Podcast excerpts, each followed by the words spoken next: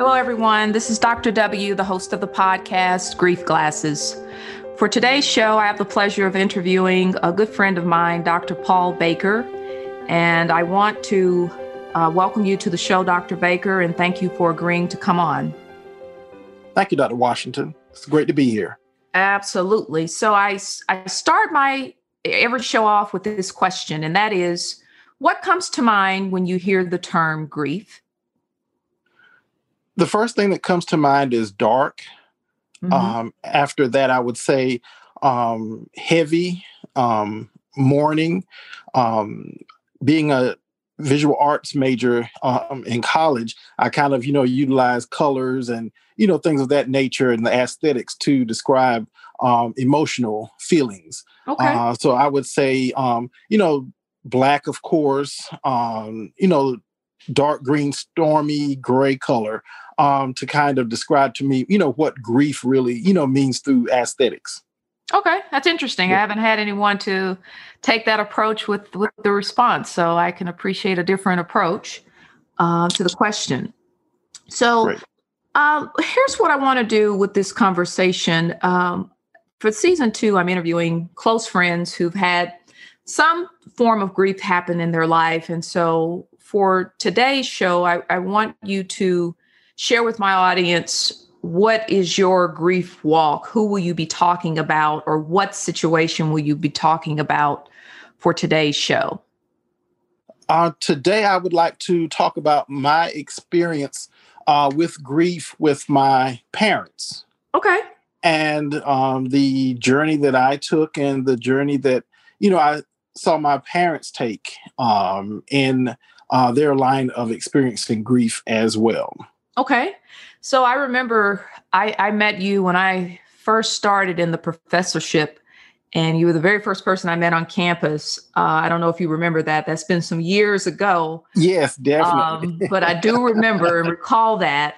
So um, we have a long history. But yes, I remember, you know, after we built a relationship, I remember you talking about losing your father. So perhaps we can start there. If you would talk to me a little bit about, kind of take me through that journey of what that looked like, how that transpired over the course of finding out, you know, that there may have been some health challenges and how did you manage those and, and what things looked like and felt like when things came full circle for you and your mother?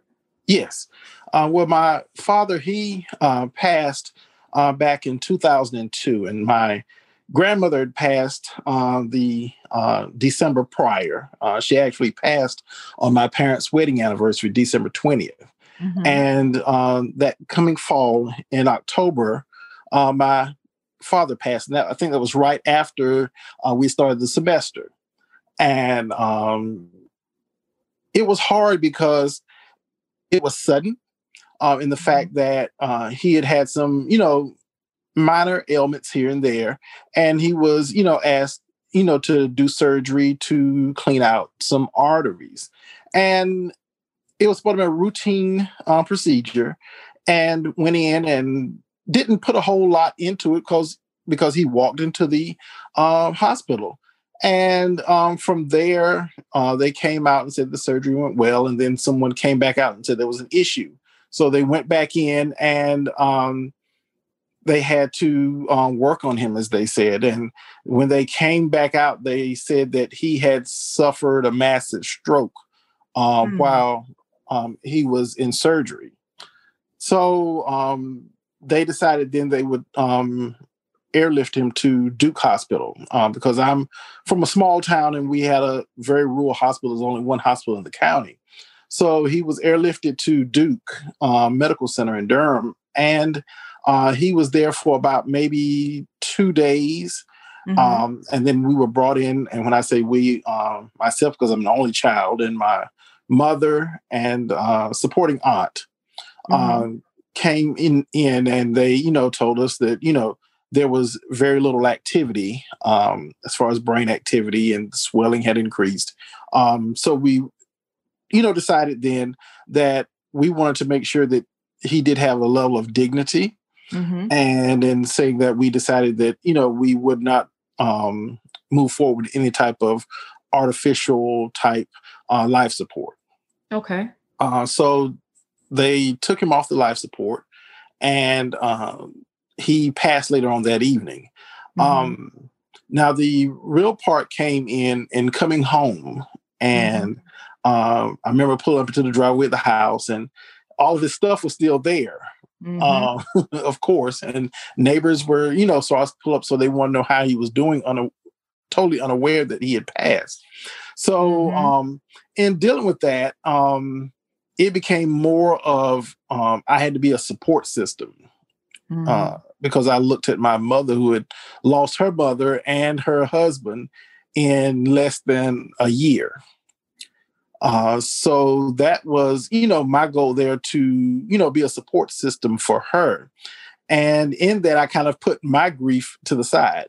Mm-hmm. And I think yeah. that's what a lot of people will do in, in many cases. Mm-hmm. Um, will put their own grief aside, bottle it up, box it, and put it on a shelf, and just deal with what's there in front of them and what they feel that is more important. Sure. Uh, so I did that, and I stayed home for a week, and it was um, more of, and I'll be very honest with this, it was more of guilt mm-hmm. in staying home. You know, that period of time because I said, well, I didn't want to go back to Raleigh and go back to work because at that time I was um, I was an adjunct at St. Aug, but I was working at the Museum of History as a curator, and I um, said I would go back, you know, after a week. And um, I remember, you know, seeing my mom standing in the you know front door, and I'm driving off, and that was a huge amount of guilt um, mm. of leaving her there. But she said you have to go back, and you know you have to start your own, you know, life again and you know we just move forward mm-hmm. so um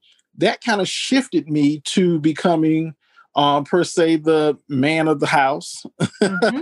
right in many cases and i saw the transition of um my mom me and my mom's relationship from being parent and son to almost being a marital relationship mm, interesting uh, where we would talk about, you know, business stuff, um, financial stuff.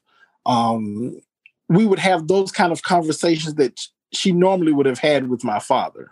Sure. And even the social interactions, and you know, when we would have dinner and um, other, you know, sometimes other relatives would come to eat, and she would fix my plate.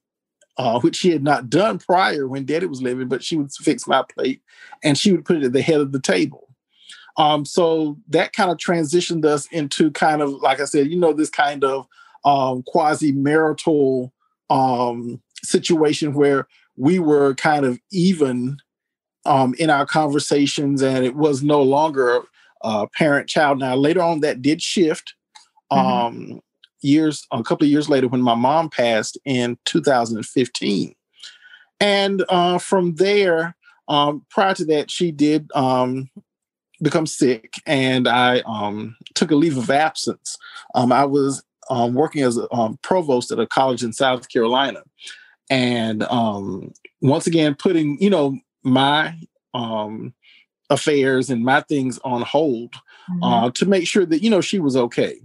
Yeah. And um, so, you know, took care of her and had, you know, a um, couple of in-house um, nurses to take care of her until she passed. Mm-hmm. And it, in contrast, it was much different. Um, where my father, it was sudden, but with my mom, uh, you could see the decline. Mm-hmm. And you could see her footpath in the house had, you know, diminished to where, you know, she was no longer going through the house in other rooms, but she was, you know, confined to her room.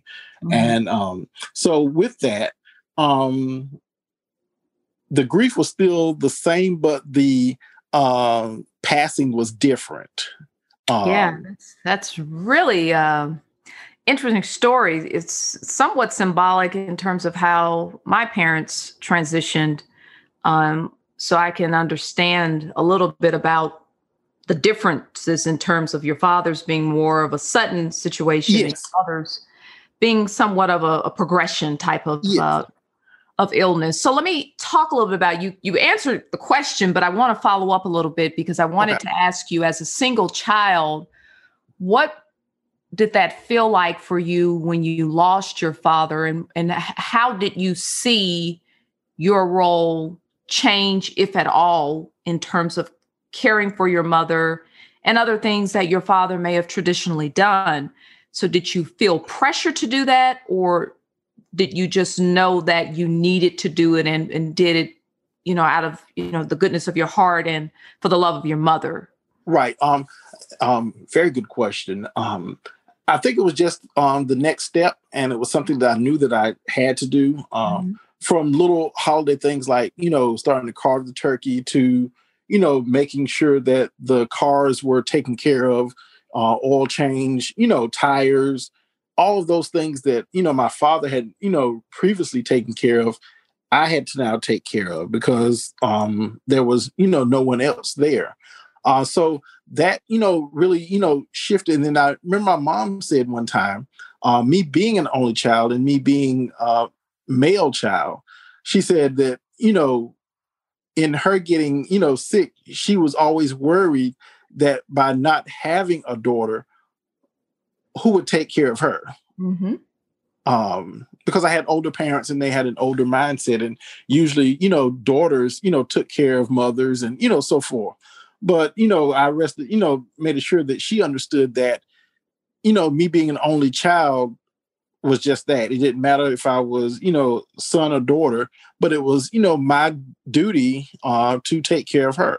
Sure. Yeah. Uh, so uh, we did have that conversation, and then she also had the, you know, conversation that she felt at one point, um, very personally, that she might be a burden, and I said, "No, you're not a burden." So it was kind of that constant reassurance um, that you know, me being here is not a burden, and that you know, I'm here to uh, help and assist you because I am the only child, and I want to make sure that you know things are done right. So I find myself being very protective uh, yeah, over. That makes sense. Yeah. So let me ask you, as an only child, who was your support system when you dealt with with your grief?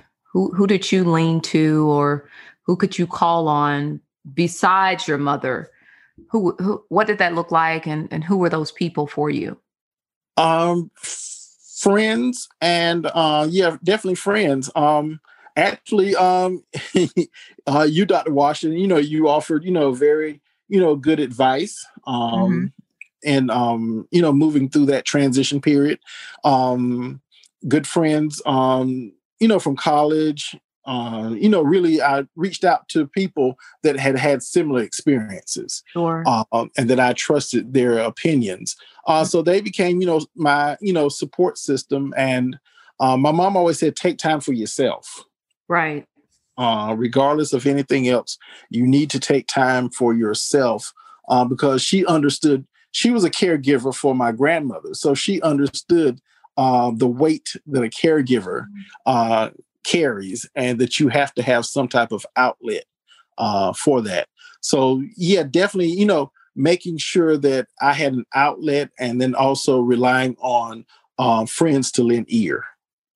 So that that makes sense to me, and that you would reach out to people with similar experiences because I think I, I, have this conversation time and time again with a very good friend of mine that was was helpful to me when I lost both my parents.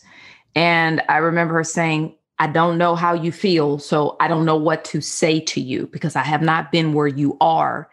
And that honest statement was really comforting to me because it wasn't someone trying to offer me some some words of wisdom who had not been where I was. So I it makes sense that you would do that and I think it's just, you know, a good presence of mind to to know who to turn to and and to trust those those people um, in your life with such personal and close, you know, matters close to the heart. Because I know talking about I don't know about for you, but sometimes even today talking about my mom or my father it can become very emotionally charged. So how do you how did you deal with your emotions in in being an only child? Because you know when i lost my father i had my mother and my siblings and yes i i leaned on family a lot but as an only child and you're not in that same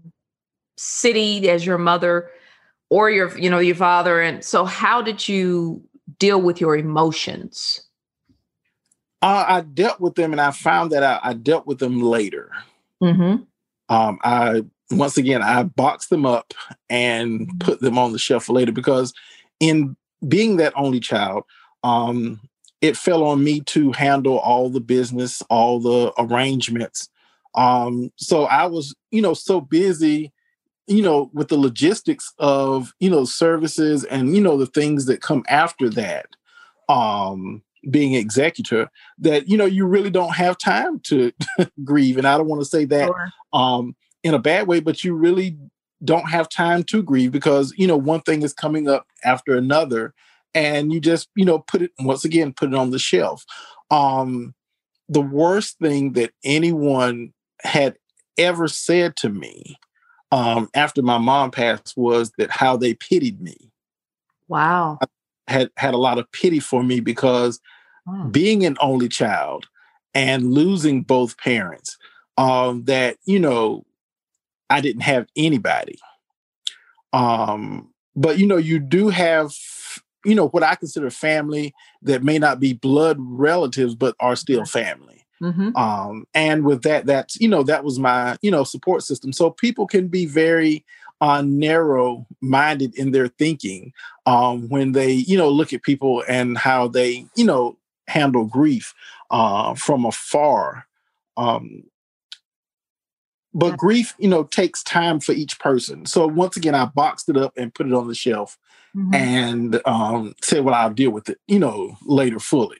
So let me ask you this. You, so, mm-hmm. and I understand when you're dealing with final arrangements and trying to, to figure out what comes next, there is very little time to deal with those emotions. But when things slow down and you do have the time to kind of deal with them, you said they came later.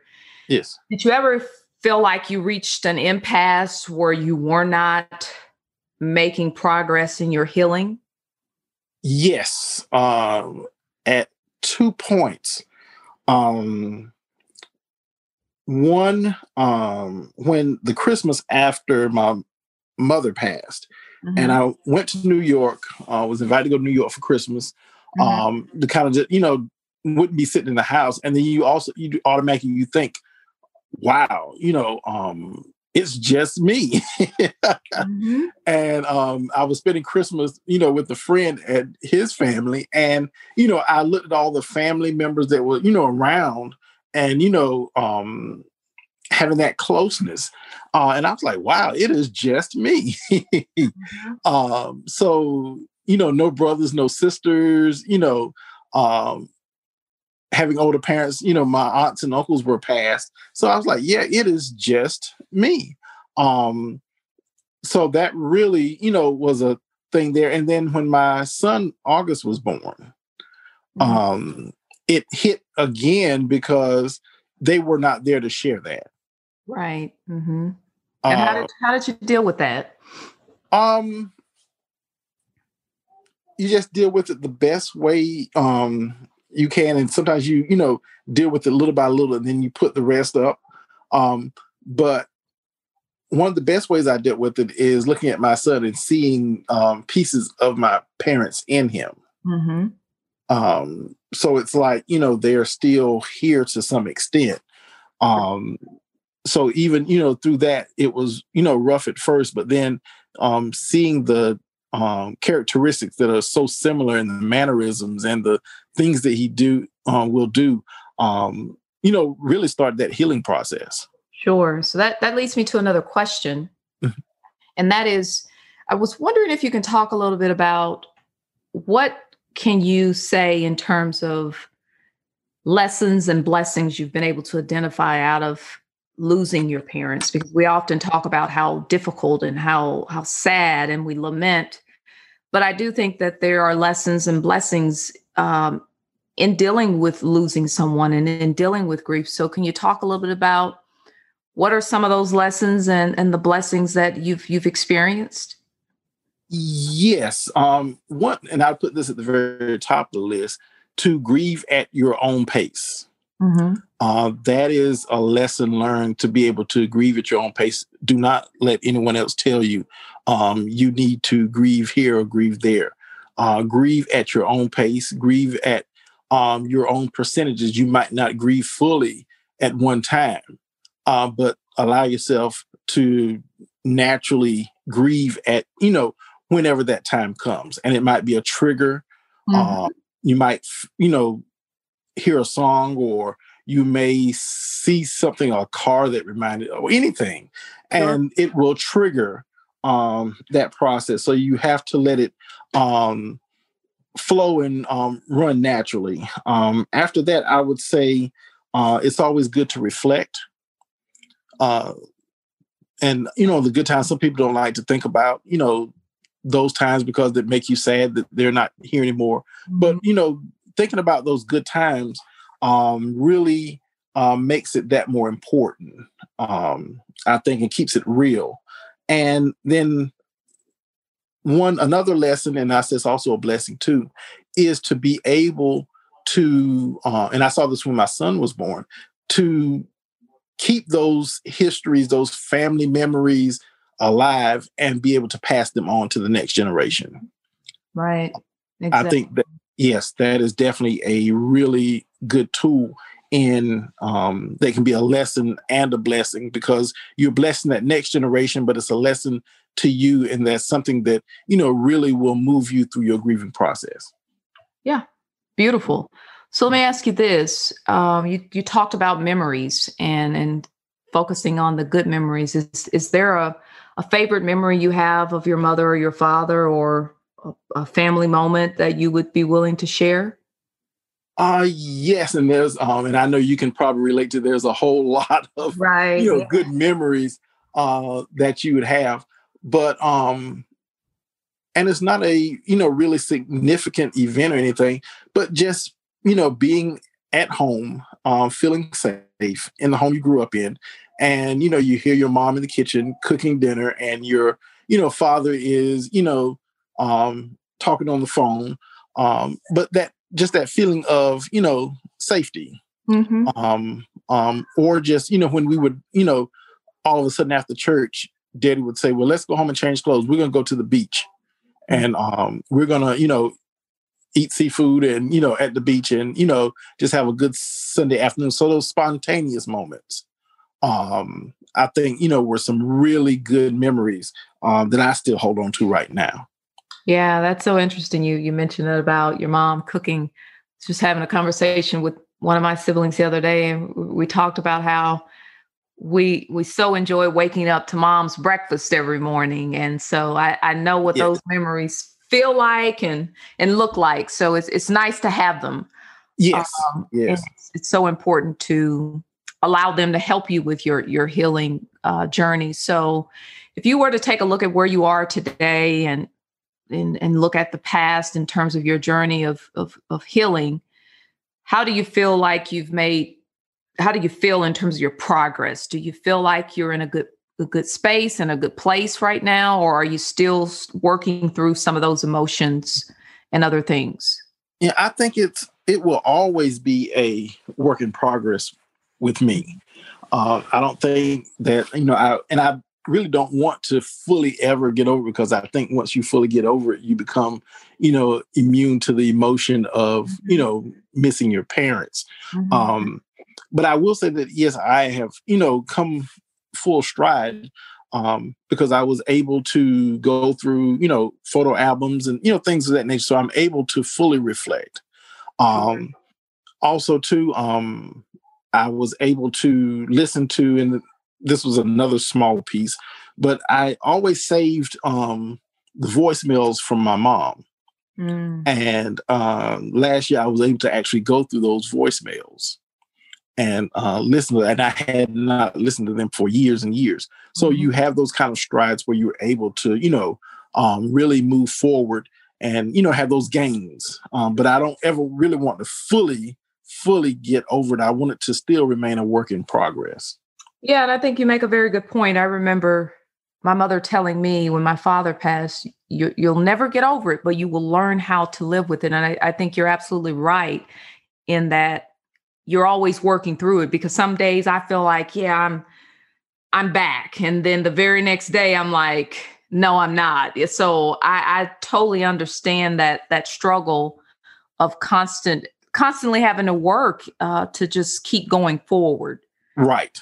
Uh, and so that, that leads me to another question I want to ask. Um, and, and I always like to try to wrap these interviews up and by offering some closing comments that would be of help to someone listening who may be dealing with grief. Perhaps grief hasn't knocked at their door just yet. But, you know, we all know that at some point in time we're going to face some grief. And so I like to ask my my guests to to share some words of wisdom or advice for people in terms of what I call a survival toolkit of dealing with grief. So, if you were to offer some advice or words of wisdom, what would that look like and what would that be? Uh, great, great question. Uh, I would say um, briefly three things. One is to always be yourself. Mm-hmm. Uh, do not um, feel that you have to grieve like anyone else, but be yourself and true to yourself in your grieving. Um, next, I would say take your time mm-hmm. um, with it, um, whether you're packing up um, belongings or mementos, um, you're on your own timeline. So take your time with that. And then lastly, uh, cherish the moment mementos. Uh, cherish those things, um, whether they're you know simple objects or whether they're um, you know really nice heirlooms. But take um, those mementos and cherish those mementos uh, that you will always have something to trigger um, good, happy thoughts of um, those that you grieve for. Those are solid and, and ones that I, I can attest to using myself. So thank you for uh, sharing those. So, Dr. Baker, I want to thank you so much for coming on the show. I know this is not an easy topic, so I'm always so very appreciative and grateful for people agreeing to come on. So, um, as a dear friend and colleague, I, I, I just want to thank you so very much for being a part of this podcast and sharing your story. Well, thank you so much, Dr. Washington. I really, um, I want to say I really enjoyed this um, this opportunity because it is, you know, still a continuous process. Uh, mm-hmm. so thank you for having me. Absolutely. So uh, thank you for listening. And as I always say, in time and with perspective, your pain and grief will take its proper place in your life.